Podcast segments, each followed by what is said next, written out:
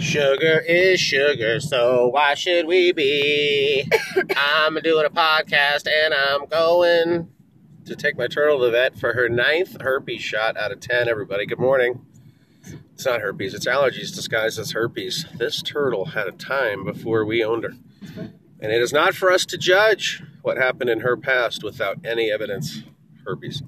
So we're on our way, her ninth shot. Uh, for those of you stunned yesterday by someone with the name of Flake, then going by their very namesake and how they engage, is it a, another tactic to keep the Democrats off the campaign trail for yet another week? Is it another week to allow the mainstream media to continue to melt down into Salem witch trial level accusations?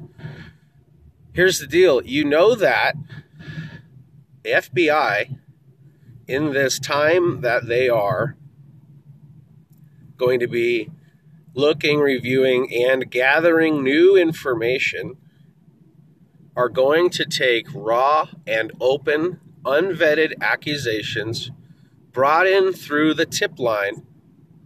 And what we will wait to see is will the most salacious, the most malicious, the most far out there be leaked from both wings inside of the FBI itself, or will it be a mission critical seal of approval on the information and you're not going to see or hear a damn thing? But I can guarantee if part of this ruse is to Here's the problem. That we want an investigation. All right, here's a week. A week's not long enough. Here's two weeks. Two weeks isn't long enough. Two years. Two years isn't long. It'll never be long enough. And there will never be enough not information to be found for someone to change their mind. So Jeff Flake says, look, we have to at least return this to some semblance of order before we ring the gavel on what we already know. Now the votes are there 51 to 49 so we'll let the circus tent rage for another seven days. Seven days of make em ups and what ifs, and he did, and she said, and this guy lied, and she told the truth. Across every level of belief that is unchanged.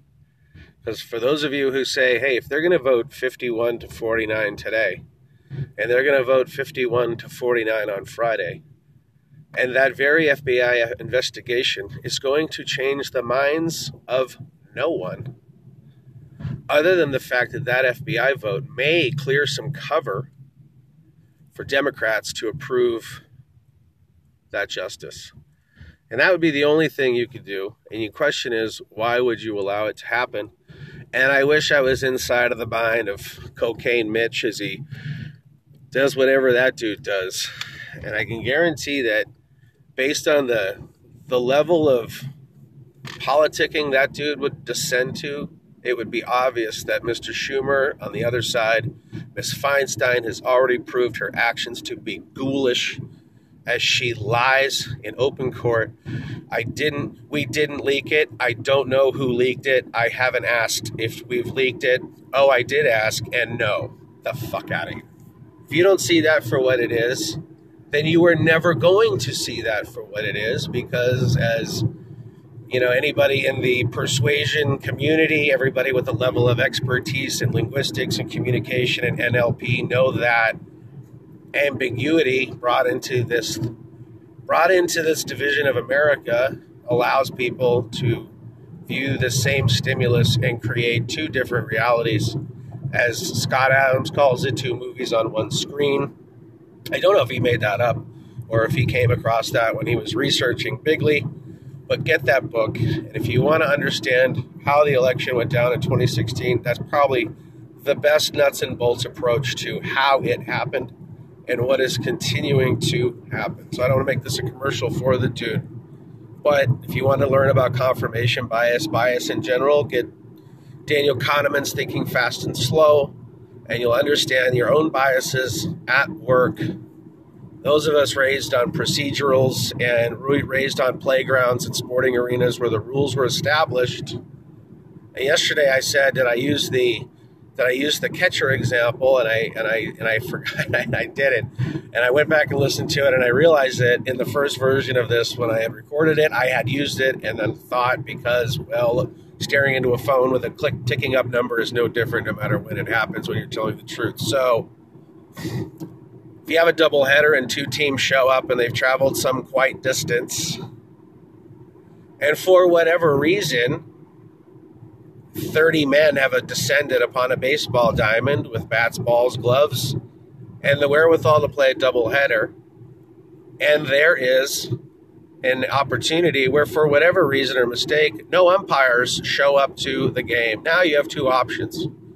You either get to pick a player who's not going to play from each team to become the home plate umpire and the field umpire for each games as they switch, or if you want, the catcher of each team can call the game knowing that if they do a bad job, they're going to get earholed. Okay? And that is the game, and it's happened thousands and thousands and thousands of times across this country. And what you never saw, and what I never saw, is experienced was when the game started and the first pitch it called came across the plate. That first catcher didn't go racist, and that's what we're having here in this country, where people used to be able to call balls and strikes. They used to be able to call fair and foul. They used to be able to call right and wrong. And now all they can call is us and them, and evil and not. And the amount of psychosis that's being agitated on the left is not a mistake. And the, and the psychological profiles that are being used to create their social media that feed them the biases that they already want to consume is no different than McDonald's use of salt and sweet. And with that information, all you can do is re engage with your social media and do so in a way where all of those words land flatly in a state of neutrality, and then change your perspective and pull back on this process and ask yourself who wins in this.